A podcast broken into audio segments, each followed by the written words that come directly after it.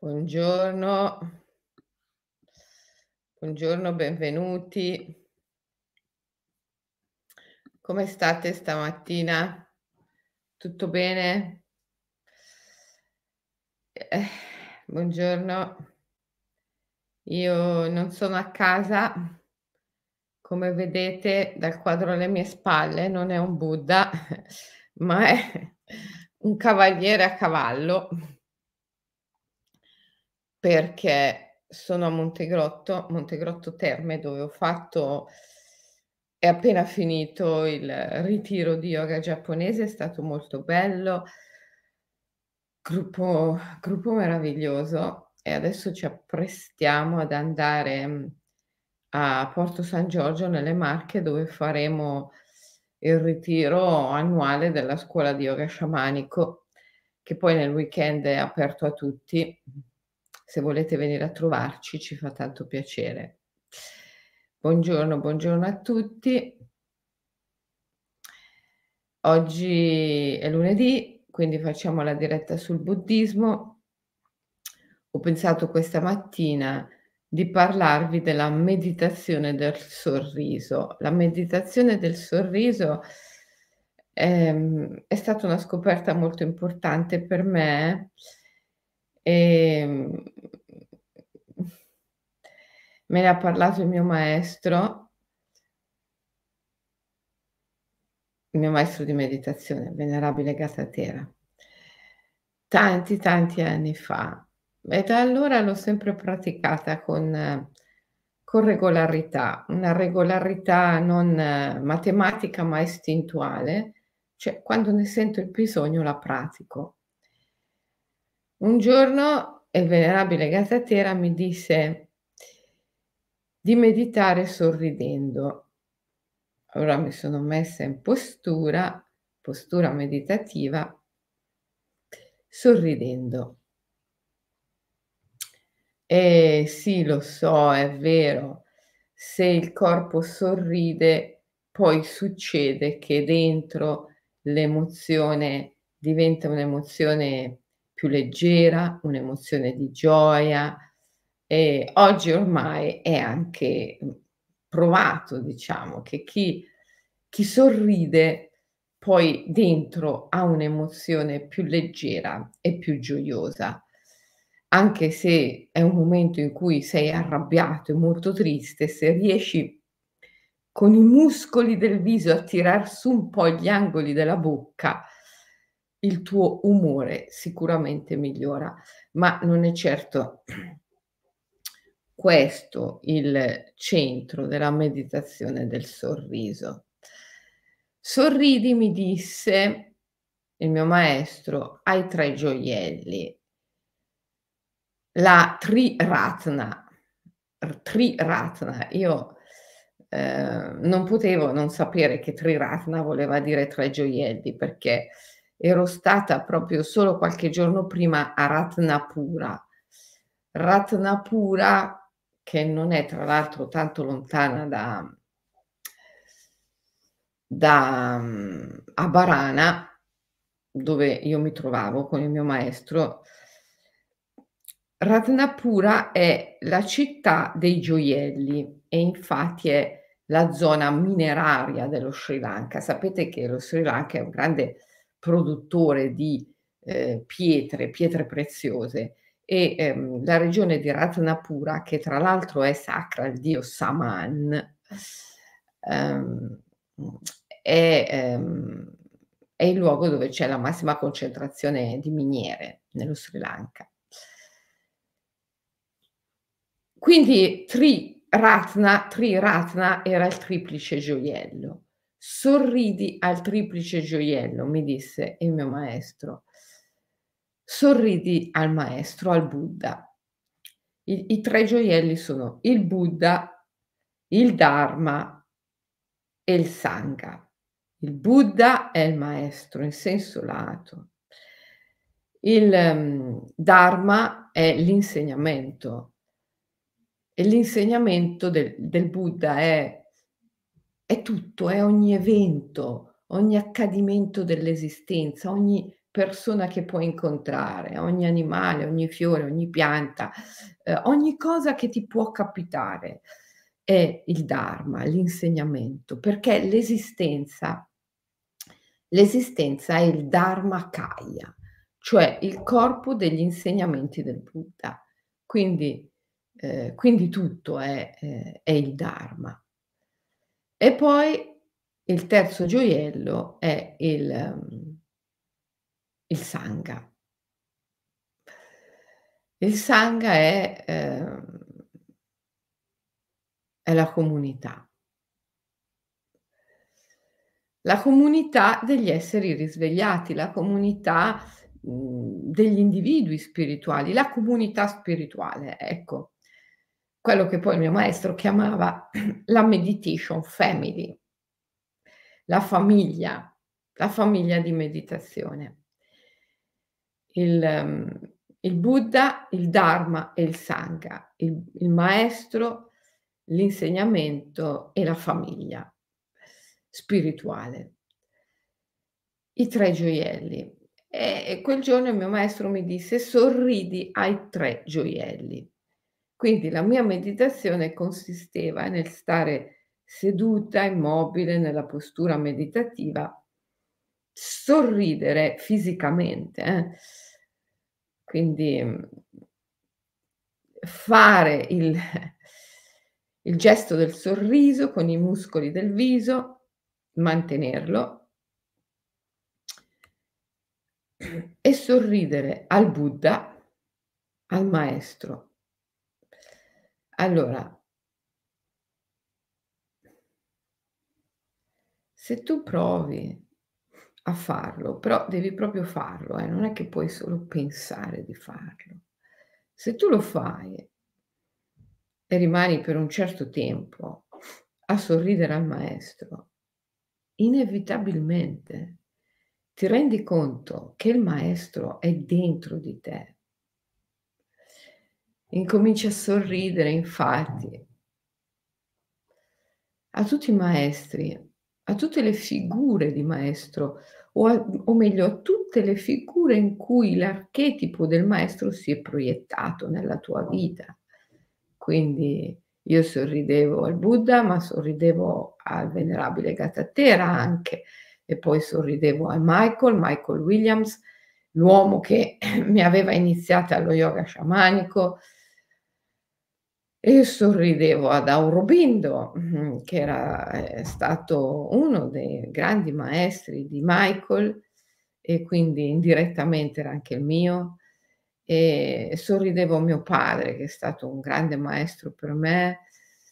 Sorridevo anche a Gesù, perché io, ehm, benché fossi nell'eremitaggio della foresta di Aparana a studiare e a praticare il buddismo, ero sono nata cristiana e questo è, mhmm, praticamente impossibile da cambiare, dentro le tue cellule, dentro i tuoi atomi, è è qualcosa di profondissimo.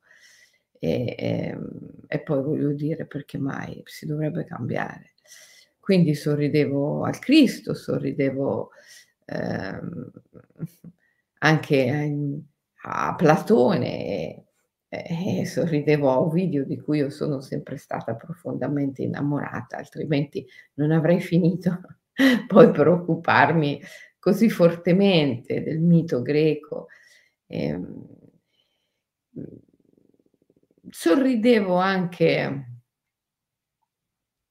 a un mio maestro di pianoforte che che era stata una persona eccezionale. Mi aveva dato tanto quando ero bambina. Sorridevo a mia cugina Giannina, che era una una ragazza, una donna poliomelitica, gravemente poliomelitica che la poliomelite aveva segnato non solo nel corpo, ma anche nella mente e che viveva con me qua io quando io ero bambina. Ho fatto tutta l'infanzia con lei perché mia madre si occupava di lei, e e sono sempre stata con lei finché poi lei è morta. Ehm, prematuramente. Comunque, mhmm sorridevo ai miei maestri. Ecco, quando sorridi al maestro, dopo averli immaginati tutti, non puoi non renderti conto che il maestro è dentro di te. E questa mhmm, questa presa di coscienza è è straordinaria, è grandiosa, no, è io sono lui, io sono quello, come dicono tutti i mantra spontanei del respiro, Soham, Ifu, Hong Su, tutti i mantra spontanei del respiro, Kaji, indicano questa condizione. Io sono lui, io sono quello.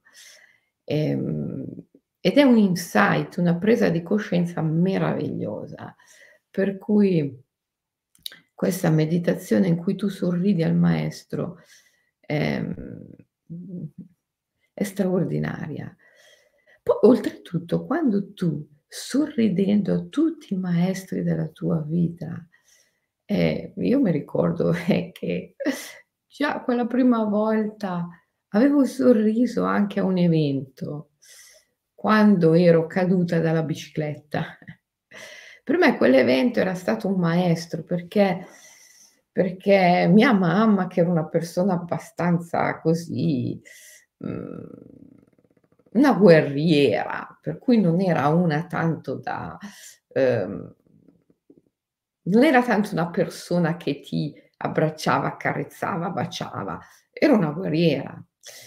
Ecco, quel giorno che sono andata in bicicletta con lei e sono caduta e mi sono fatta male alla testa, un buco così nella testa. Lei continuava a baciarmi, abbracciarmi e per me è stato meraviglioso, no, quindi, eh, quell'episodio lì in qualche modo è stato un maestro per me. Mi ha insegnato tante cose sull'amore, sul dolore, ehm, profondamente. Ehm, e quindi sorridevo, sorridevo, mhmm a questo e anche a tanti altri episodi che mi erano cadu accaduti nella vita, che io consideravo i miei maestri. Sorridevo ai miei maestri, mhmm, e a furia di vederli tutti, a furia di considerarli tutti, a furia di vederli tutti scorrere davanti a me, mentre tenevo questo sorriso, alla fine ho ho chiarissimamente, mhmm non non posso dire pensato né sentito, ma esperito proprio, cioè ho fatto esperienza del fatto che il maestro era dentro di me e Hong So, Ifu, Soham, Kaji, io sono lui, io sono quello.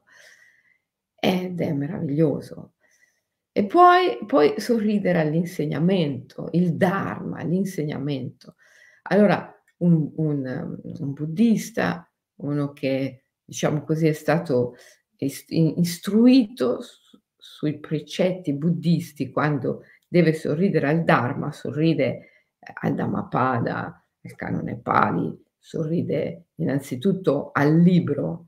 Ah, eh, pensate che io dormivo nell'eremitaggio di Amarana, dormivo in una grotta fondamentalmente, cioè un buco nella roccia e, ehm e dentro questo questa questo questa grotta c'era il quadro, le uniche 2 cose che c'erano fisse, che io ho trovato già lì e che ho lasciato lì quando sono andata via, era il quadro ve l'ho fatto vedere mi sembra un giorno, il quadro con tutte le raffigurazioni dei vari momenti della decomposizione del corpo, il cadavere bianco, marmoreo, che poi diventa blu e gonfio, e poi i liquidi che escono dalle 9 aperture, e poi i fuochi fatui che si liberano, e poi la decomposizione vera e propria finché resta solo lo scheletro.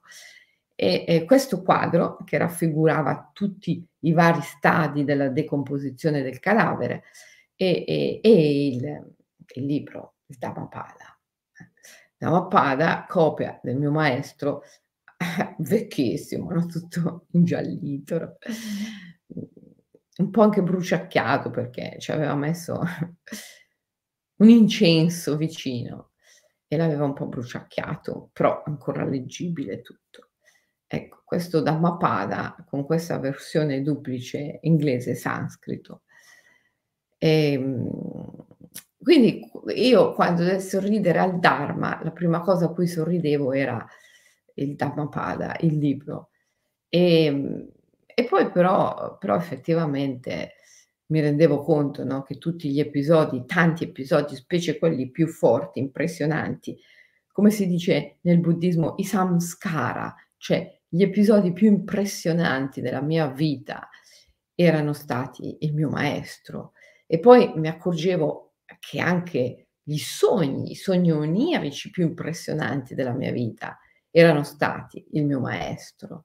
E quindi tutti gli eventi dello stato di veglia e tutti gli eventi dello stato di sonno erano stati ugualmente il mio insegnamento, l'insegnamento, il Dharma, l'insegnamento. Perciò eh, mi rendevo conto che il Dharma è il Dharma Kaya, cioè l'esistenza, tutto quello che ci può accadere, che è il corpo degli insegnamenti del Buddha. E quindi era meraviglioso perché riuscivo a sorridere a episodi veramente drammatici della mia vita. Allora, quando ero così giovane, l'episodio più drammatico della mia vita era stato sicuramente la morte di mio padre. Ehm, e, e, sorridevo, sorridevo, sorridevo. E, e, e mentre sorridevo mi rendevo conto della grandiosità, della meravigliosità di questa meditazione che pacifica, eh, come si dice in gergo sciamanico, pacifica tutti gli eventi più perturbati della tua esistenza. Noi, eh, come ben sanno gli allievi che adesso stanno seguendo la diretta, e che magari verranno tra due giorni a Porto San Giorgio per il grande ritiro eh, della scuola di yoga sciamanico dell'Imaginal Academy, bene,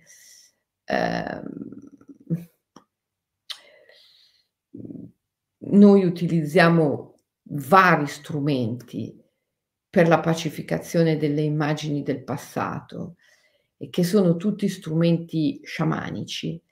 Tra l'altro io ho raccolto, ho fatto una raccolta della descrizione di tutti questi strumenti nel libro Yoga Sciamanico, perciò se non fate o non avete mai fatto la scuola di yoga sciamanico e volete prendere visione degli strumenti eh, per la pacificazione delle immagini, quel libro lì è molto utile perché è proprio un manuale chiaro, dettagliato è la raccolta poi insomma delle dispense principali che uh, usavamo, mhmm, abbiamo usato per tanti anni nella scuola di yoga sciamanico. Voi pensate che l'Imaginal Academy esiste da oltre 25 anni, esiste da 27-28 anni, quasi 30, eh, quindi mhmm, potete immaginare quante dispense nell'arco degli anni abbiamo creato, elaborato e poi raccolto in questo testo di, di yoga sciamanico. E, ehm, bene, lì c'è l'elenco di tutte le tecniche di pacificazione delle immagini. Una non c'è perché non c'entra con lo yoga sciamanico, è una tecnica buddista, è la meditazione del sorriso ed è quella di cui vi sto parlando adesso. Se tu ti metti in meditazione e sorridi al Dharma, il Dharma Kaya, cioè il corpo degli insegnamenti del Buddha, cioè la tua stessa esistenza, gli eventi che ti sono successi e in particolare i samskara, cioè gli eventi più impressionanti, ehm, eh, eh, li pacifichi automaticamente. Cioè se tu ricordi un evento perturbato, in gergo psicologico si direbbe traumatico, eh, in gergo sciamanico si dice perturbato. Eh, ecco, se tu sorridi a un evento perturbato o traumatico del tuo passato, in meditazione lo evochi, evochi l'evento, evochi l'evento, eh, considera tutta la portata di questa espressione, evochi l'evento, l'evento è identità, spirito, è un nume, è un Dio, è una dea, tu evochi il Dio, evochi l'evento e sorridi proprio fisicamente in meditazione all'evento, l'evento si pacifica, perché quello che perturba l'evento, eh, quello che rende l'evento traumatico non è tanto l'evento in sé, è la tua relazione con l'evento, è il giudizio, è il giudizio che tu dai sull'evento, giudizio che è sempre il prodotto di una morale sociale, di un codice narrativo sociale, cioè tu dai un certo valore e un certo giudizio all'evento perché lo interpreti agli occhi di un codice narrativo sociale che te lo fa vedere estremamente malvagio, negativo, terribile, tremendo. E, e, quindi, e quindi ovviamente l'evento assume poi la caratteristica di un evento traumatico o perturbato, cioè in gergo psicologico si dice l'evento traumatico, in gergo eh, spirituale si dice che l'evento, cioè il Dio, è perturbato e da che cosa è perturbato? Dal tuo stesso giudizio mentale. E quindi se tu puoi sorridere all'evento in meditazione, l'evento si pacifica. Ora immagina di poter meditare come eh, noi, io e il mio compagno di meditazione, il reverendo Gotatuve Sumanalokatero, meditavamo nell'eremitaggio di Avarana. Il mio maestro ci diceva eh, mettetevi sotto l'albero della Bodhi, praticate la meditazione del sorriso, sorridete alla eh, Triratna, al, al, al, triplice gioiello e fin, finché torno, no? poi tornava dopo ore e ore e ore, eh, per noi, noi, si stava lì immobili, gambe incrociate, sorridere alla Triratna per ore. Quindi ehm, immagina eh, di praticare questa meditazione del sorriso per ore. E, eh, ma tu pacifichi tutta la tua esistenza, cioè tu pacifichi tutti gli eventi perturbati, cosiddetti traumi della tua esistenza, no? Ecco, adesso non vorrei ripetermi, però eh, mi sembra utile ancora una volta specificare questa differenziazione no? tra la visione eh, psicologica, terapeutica della dell'evento perturbato e la visione spirituale, eh, cioè del, scusa, la visione psicologica terapeutica del trauma e la visione spirituale del, dell'evento perturbato. Che, qual è la differenza tra dire trauma e dire evento perturbato? Immensa, perché quando tu dici trauma, tu parti dall'io e hai come fine il rinforzo delle categorie dell'io, cioè c'è un evento brutto, cattivo, maledetto che è accaduto, eh, perché è accaduto, per sfortuna, per disgrazia, non si sa perché è accaduto, e, eh, però è un evento eh, che è stato terribile, una grande sfortuna e questo ha traumatizzato l'io, ha traumatizzato l'io. Perciò si dà per scontata l'esistenza dell'io e, e la necessità di guarire e quindi rinforzare l'io da una prospettiva sciamanica è esattamente l'opposto, perché l'obiettivo spirituale non è quello di guarire, curare, eh, rinforzare l'io e tutte le categorie dell'io, bensì quello di dissolvere l'io.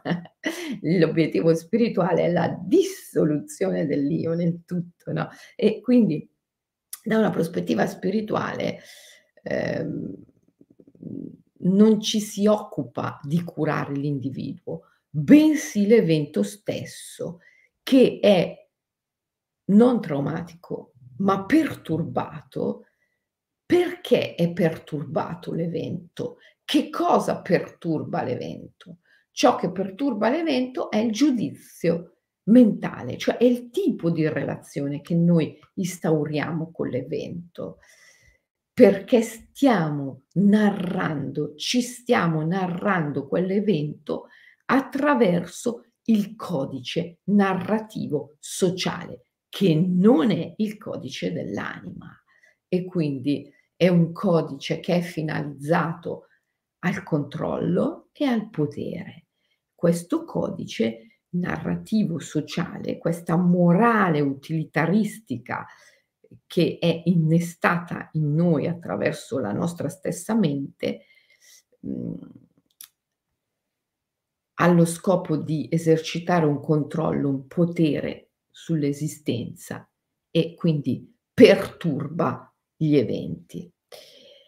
Ehm, quando tu pratichi la meditazione del sorriso, evochi gli eventi, evochi gli spiriti, gli dei, i demoni, ehm, i numi e gli antenati, che pure sono eventi. Evochi tutte le immagini della tua esistenza e le pacifichi, le pacifichi, le pacifichi, le pacifichi, le pacifichi. Questo è bellissimo, no? È una grande guarigione. La meditazione del sorriso è una grande guarigione della tua vita, della tua esistenza. E poi sorridi mh, mm, al Sangha, la comunità degli esseri spirituali, la famiglia di meditazione. Eh, questo qui è inutile che neanche magari che ve lo dico quanto è importante, perché so benissimo che tutti voi immaginalisti sentite moltissimo questo, questo spirito, la famiglia, la famiglia di meditazione, la famiglia spirituale. Ehm, è qualcosa che sentiamo molto ed è bellissimo sentirlo molto, è un grande aiuto nella vita, è un grande aiuto eh, ed è una grande, è una grande benedizione. Nello yoga del colophon, che è ispirato alla tradizione del bardo Tosgrol, il libro tibetano dei morti, quando in stato ampliato di coscienza facciamo l'attraversamento della grande soglia, quando attraversiamo la soglia, dal, non solo dalla vita alla morte, ma anche dall'invisibile al visibile, quindi eh, immaginiamo o addirittura posso dire sperimentiamo la nostra incarnazione, come siamo venuti al mondo, ci rendiamo conto di quanto è importante quando l'anima prende incarnazione, entra nella matrice, nell'utero, prendere ferma risoluzione di incontrare il più presto possibile il Sangha, la famiglia, la famiglia di meditazione. Prima incontri la tua famiglia spirituale, prima incontri la tua famiglia di meditazione, meglio è. Purtroppo veniamo da un'epoca storica tutta finalizzata al potere, al controllo. Dico veniamo perché la mia sensazione, e non solo la mia, quella di molti, è che sta finendo, si sta esaurendo questa epoca storica, l'epoca eh, del controllo del potere, dei poteri forti, della centralità del potere, eh, che ha, mh, mm, fatto sì che questo concetto, questo principio di famiglia spirituale dovesse essere molto nascosto, vis- vissuto in grande segreto. Mhmm, pensate per esempio in Giappone, no? in Giappone, quando il Giappone è entrato nella epoca nazionalistica, mhmm, nazionalismo, il Giappone veniva mhmm, da un feudalesimo molto forte che si chiamava eh, l'epoca degli shogunati, ehm, in, cui, in cui gli shogun, che potremmo tradurre come feudatari, eh, gli shoguni feudatari avevano un grandissimo potere. No? Il Giappone era diviso in questi feudi che erano dei veri e propri regni indipendenti. C'era sì l'imperatore, ma era una figura che non aveva grande potere. ehm, lo shogunato l'aveva, diciamo così, messo da parte. E ehm, a un certo punto eh, il Giappone invece è andato, anche per, per, stare al passo con tutte le altre nazioni del mondo, eh, andato verso un nazionalismo, cioè una mh, volontà di rinforzare un potere centrale. E, ehm, allora tutti i, i, culti, le pratiche delle Mikko e degli Yamabushi, i nostri Yamabushi, sono stati proibiti, proibiti, assolutamente proibiti in Giappone. Eh, eh, perché dico i nostri Yamabushi? Perché eh, noi eh, regolarmente facciamo questi viaggi, come li chiamiamo noi, voyage illumination alla francese, viaggi illuminazione, ehm, in, ehm, in Giappone presso gli Yamabushi. Ah, a proposito, lo sapete che stasera alle 7, stasera alle 7 faccio um, una diretta con Michelangelo, che è colui che ha realizzato e guiderà il nostro viaggio in Giappone eh, presso gli Yamabushi, gli sciamani Yamabushi, che si svolgerà a breve, a gennaio, e poi ne guiderà un altro straordinario a febbraio in Mongolia, presso gli sciamani della Mongolia. Per cui stasera alle 7 facciamo questa diretta con lui per parlare di Mongolia. Per cui se siete interessati all'argomento sciamanismo mongolo, eh, stasera alle 7, mi raccomando, ricordatevi di tornare qui su Facebook, Instagram, YouTube per seguire la diretta con Michelangelo. Poi così conoscete anche Michelangelo se non lo conoscete ancora. E, mm, e poi dopo, più tardi, alle 21, faccio un'altra diretta ehm, per ehm, l'associazione Mosaica su, sulla magia. È nell'ambito di un ciclo di, ehm, di, di conferenze, tutte online, che si intitola Dialoghi sulla magia. È organizzata da Simona Barberi, dal, dall'associazione Mosaica di Lido di Camaiore, che è veramente un, un'associazione molto, molto attiva, sta facendo un gran bel lavoro. E eh, ottimo. Su Instagram, sì, stasera la diretta alle 7 è su Instagram, Facebook e YouTube, qui dove vi trovate, quella con Michelangelo. Invece dialoghi sulla magia, eh, quelli sono organizzati da Mosaica e quindi dovete iscrivervi eh, presso Mosaica, ma sul mio eh, sito, nel calendario degli eventi, c'è il link che voi, poi vi porta a questa iscrizione. E, ehm, quindi Mhmm, se volete eh, partecipare a tutti e due gli eventi, questa sera possiamo stare insieme tutta la sera. Ci facciamo la serata insieme stasera, ok? ecco. E ehm, dicevo i miei yam- Yamabushi perché, eh, perché insomma ormai noi eh, dell'Imaginal Academy abbiamo una, un, una, frequentazione molto forte degli sciamani Yamabushi e tutti i miei libri sul Giappone, i miei ultimi libri, Wabi Sabi, eh, Shirling Yoko, Ikigai, io li ho co-scritti insieme a Noburo Kudado, che è proprio uno sciamano Yamabushi. Quindi vi dicevo che in epoca eh, del nazionalismo, quando il Giappone ha sentito il bisogno di creare una nazione con un unico potere centrale forte, quindi nazionalizzare, centralizzare il potere, i culti degli Yamabushi e delle Miko sono stati addirittura proibiti e, e, e soltanto oggigiorno, vero? Gli Yamabushi di nuovo e le Miko, eh, le Miko sono le sciamane ehm, shintoiste e, e, gli Yamabushi sono gli sciamani dello Shujendo. Ehm, eh, soltanto oggi questi, queste forme di, di, di, spiritualità, queste comunità, queste famiglie spirituali sono tornate alla luce del sole, e, ehm, perché? Perché insomma noi veniamo voi dovete rendervi conto che noi veniamo da un'epoca storica in cui si è espressa la massima oscurità.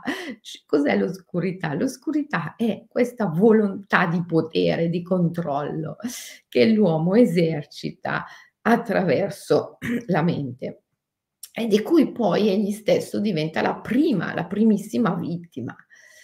Ehm, uno degli aspetti di questa di questo oscurantismo è, ehm, stato sicuramente, ehm, la demonizzazione la demonizzazione della famiglia spirituale. Ehm, siamo stati un po' tutti costretti a, ehm, nascondere la comunità, il concetto, il principio di comunità, il sentimento di comunità. Perché? Perché è stato demonizzato, è la setta, ehm, boh, è una cosa negativa, ehm, figuriamoci. Solo il potere centrale, no, solo la la setta dominante, solo quella è quella giusta. Ehm, questa mentalità, uhm, è stata propagandata ad oltranza attraverso l'ingegneria del consenso, che è ancora molto viva nel mondo ed è costituisce uno dei più grandi pericoli per l'uomo attuale, mhmm, la manipolazione, l'ingegneria del consenso. Quindi attraverso la propaganda questo questa visione, ehm, è stata propagandata ad oltranza. E invece finalmente oggi ci stiamo un po' risvegliando e quindi l'idea di famiglia, la nostra famiglia spirituale, l'idea di sangha, di comunità spirituale, ehm, sta rifiorendo, sta rinascendo nel mondo, ovunque, non solo in Giappone, in Italia, ma dappertutto. Ed è bellissimo, è bellissimo questo. Mhmm De decentralizzare, decentralizzare, decentralizzare l'insegnamento e decentralizzare il potere e decentralizzare il controllo. Ehm, cos'è che dici? Ci puoi parlare del centro virtuale della falsa coscienza dell'egocentrismo? Gaetana, cosa vuol dire questo?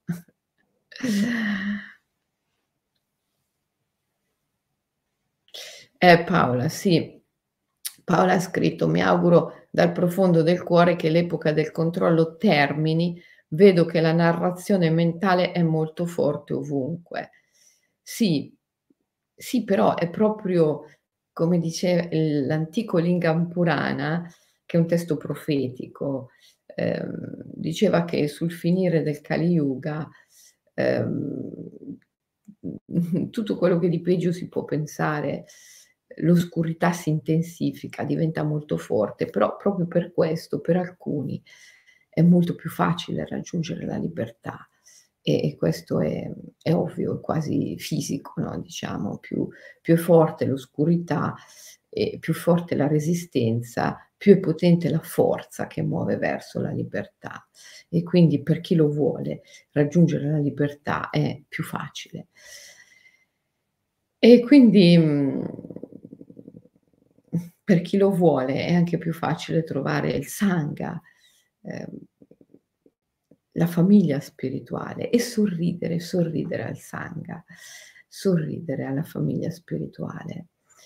Ehm, e anche questa è una pratica che fatta in meditazione ti aiuta moltissimo, perché scioglie la gabbia dell'io.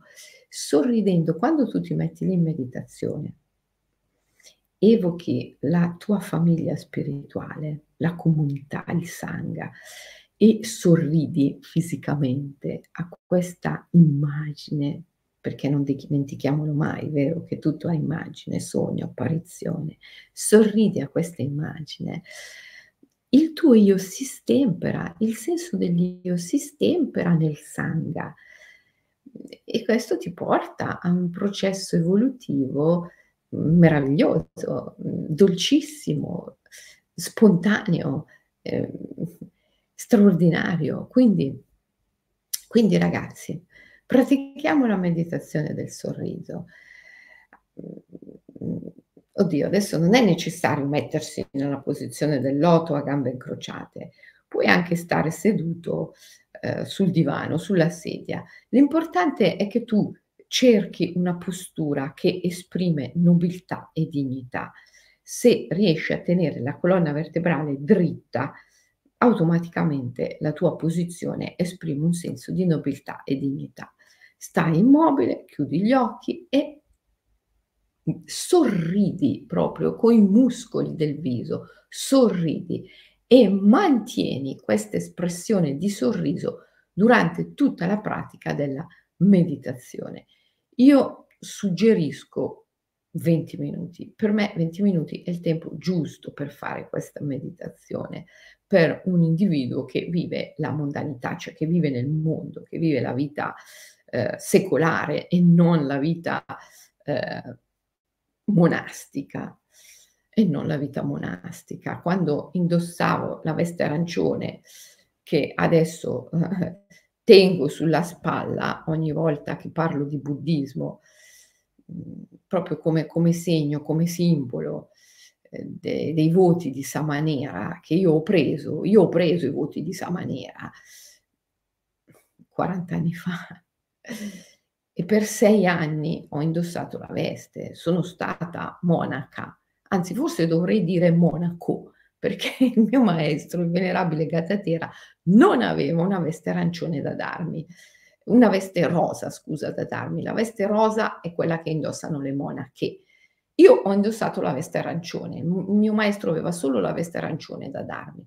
Quindi io ho indossato la veste del monaco, non, del, non, quella rosa della monaca, ma quella arancione, come puoi vedere, del monaco. E quindi io dovrei dire non che sono stata una monaca, ma che sono stata un monaco. Si diventa monaci Theravada, buddisti, prendendo i voti di Samanera. C'è, c'è stata una diretta tempo fa in cui ti ho elencato forse tutti i voti di Samanera e, eh, comunque li ho molto eh, rievocati ultimamente perché il mio ultimo libro che uscirà a marzo, non ti dico nulla perché non posso ancora dare un'anticipazione di questo libro. Eh, parlerà anche di questo, parlerà della mia storia, della mia iniziazione, eh, quindi dei, dei, voti di Samanera, eccetera. E ehm, dico, quando indossavo la veste arancione, quando ero monaco, per ore io meditavo, per ore io praticavo la meditazione del sorriso, ma adesso che la veste arancione la porto sulla spalla e che vivo nel mondo, per volontà del mio maestro stesso, che mi ci ha mandata nel mondo a insegnare. Quindi adesso io eh, la pratico ancora e eh, anzi vi dirò che è una delle meditazioni alle quali sono più affezionata, per cui la pratico spesso, ma per 20 minuti. E, ehm, e però mi rendo conto che tutto, è tutto condensato, perché quando vivi nel mondo e non vivi nella giungla, mhmm, vivi a un ritmo più veloce, come è naturale che sia, il ritmo del mondo è tutto più accelerato rispetto al ritmo dell'eremitaggio, della foresta. E quindi i 20 minuti di meditazione che fai nel mondo eh, si equivalgono no? alle, alle, ore e ore di meditazione che fai, che fai nella foresta. Perciò il mio consiglio a voi è quello di eh, praticare la meditazione sul sorriso per 20 minuti. Questo per me è il tempo ideale. Se tu puoi stare immobile nella postura nobile e dignitosa, nella postura meditativa per 20 minuti a occhi chiusi, mantenendo il sorriso e sorridendo alla, alla Triratna, al triplice gioiello, cioè al Buddha, che in senso lato diventa il maestro, sorridi a tutte le immagini di maestro che ti passano davanti agli occhi, sorridi, alla fine scopri, senti, fai esperienza del fatto che il maestro è dentro di te, è meraviglioso perché risvegli la voce, risvegli la presenza vivente del maestro dentro di te, bellissimo. Poi sorridi mh, mm, al, al Dharma, cioè all'insegnamento. e sorridi al Dharmakaya, cioè al corpo degli insegnamenti del Buddha, che è l'esistenza, che sono tutti gli eventi che ti sono accaduti, sono tutti gli individui che hai incontrato, eh, tutti i luoghi che hai visto, la natura stessa, la bellezza che hai incontrato. E quando sorridi agli eventi più perturbati o traumatici, automaticamente li pacifichi, col tuo sorriso li pacifichi. Eh, caspita, quando un uomo è riuscito a pacificare totalmente il proprio passato, è libero per quanto riguarda il suo futuro. Fin tanto che tu nel passato hai degli eventi ancora perturbati, allora il tuo futuro non è libero, perché quegli eventi perturbati eh, ti costringono a una coazione a ripetere, a continuare a immaginarli. L'evento perturbato tende sempre a ripetersi, a ripetersi, a ripetersi, anche se magari in diverse forme, però tende a ricreare sempre la medesima emozione, perché vuole essere pacificato, vuole che tu lo riconosci e lo pacifichi. Se tu riesci a pacificare tutto il passato, eh, allora il futuro è libero, riesci a creare un, un futuro libero dal passato ed è meraviglioso. Quindi sorridere, sorridere al Dharma è, è un'operazione anche da un punto di vista proprio psicologico eh, di grande importanza. E poi sorridi al Sangha, alla tua famiglia spirituale. E, e anche questa è un'operazione dal punto di vista psicologico straordinaria, perché ti aiuta a stemperare l'ipnosi che la gabbia dell'io esercita sulla coscienza, limitando tantissimo le tue possibilità di espressione nel mondo e, e, e proprio di, di, esistenza e di realizzazione. Quindi, quindi una grande meditazione, quella del sorriso, una grande meditazione che ha una valenza psicologica di grande portata, ma d'altra parte lo sappiamo no? che il buddismo è, eh, non è tanto una religione in senso stretto quanto una psicologia spirituale e una filosofia spirituale. E, e può essere praticato da tutti, indipendentemente dalla religione che seguiamo o nella quale siamo nati. Il buddismo veramente, la meditazione buddista veramente può essere praticata da tutti, indipendentemente dall'etnia, dalla religione, eh, dalla cultura di appartenenza, perché è una grande, grande psicologia e filosofia spirituale. Allora, Adesso vi lascio, vi lascio con questo invito a praticare la meditazione del sorriso almeno per 20 minuti. Se, se, potete tutti i giorni nell'arco di questa settimana praticare la meditazione del sorriso per 20 minuti sarebbe grandioso perché una settimana è il tempo giusto per eh, instaurare dentro di noi quelli che Aurobindo chiamava eh, automatismi della psiche. Eh, se tu per una settimana, tutti i giorni, tutti i giorni, fai la medesima operazione psicologica, poi dopo una settimana la psiche instaura una sorta di automatismo. Quindi se tu per questa settimana fino a lunedì prossimo, quando faremo l'altra diretta su ehm, il buddismo, tutti i giorni puoi praticare 20 minuti di meditazione del sorriso, è grandioso, veramente. E ehm, io intanto eh, vi leggerò, eh, non è l'arcangelo San Michele dietro, non è, non è San Michele questo qua, eh, non so, è un antenato forse di questa eh, famiglia proprietaria di questo albergo eh, dove mi trovo? Mi trovo a Montegrotto Terme, dove abbiamo appena terminato il grande ritiro di yoga giapponese, è stato bellissimo, un gruppo meraviglioso, stupendo, fantastico. E quindi anziché il il Buddha in legno che di solito ho alle spalle quando sono a casa e faccio la diretta, oggi ho questo questa specie di cavaliere. L'ho già fatto l'ho già fatto vedere. Ecco. Ehm, bene, allora, ehm, praticate la meditazione del sorriso, sorridete al Buddha, al Dharma e al Sangha per 20 minuti, vedrete che avrete degli effetti psicologici molto positivi, molto importanti e ehm, io intanto adesso andrò a leggere tutte le vostre ehm, i vostri commenti, le vostre chat che sono, ehm, tanti e non riesco a leggerli tutti adesso, ma dopo nel corso della giornata e anche nei prossimi giorni, piano piano, io leggo tutto e vi rispondo anche. Ehm, bene, vi abbraccio forte, forte, forte e vi do appuntamento stasera alle 7 per la diretta con Michelangelo, poi sempre stasera alle 9 per i dialoghi sulla magia, poi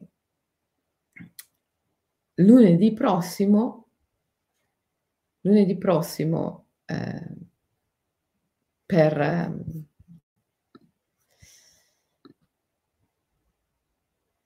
sempre per la diretta sul buddismo, no, mi dicono qualcosa, le mie dragons mi stanno dicendo qualcosa che mi sto dimenticando di ricordarvi una cosa. Aspetta, cos'è che mi sto rico dimenticando di ricordarvi? Mi sto dimenticando di ricordarvi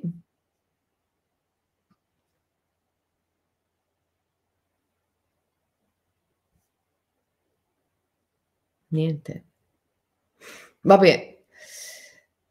Tutti gli altri appuntamenti della famiglia li trovate sul mio sito, alla voce calendario. Facciamo così, perché tanto adesso non riesco a ricordarveli tutti quelli più importanti, okay?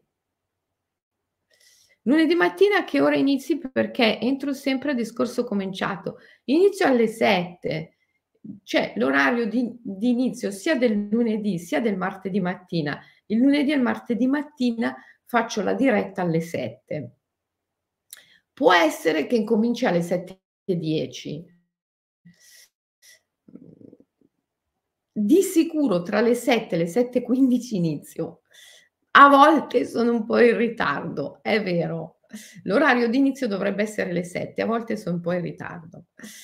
Perdonatemi, però io alla mattina quando sono a casa ho tantissime cose da fare, soprattutto occuparmi degli animali e tu tu tu tutte queste cose, quindi, ehm, magari arrivo un po' in ritardo. Anche se mi sveglio sempre molto presto, io in genere mi sveglio alle 5 e mezza, però poi, ehm, ho tante cose da fare. Alla mattina tra le 5 e mezza e le 7 io faccio un sacco di cose.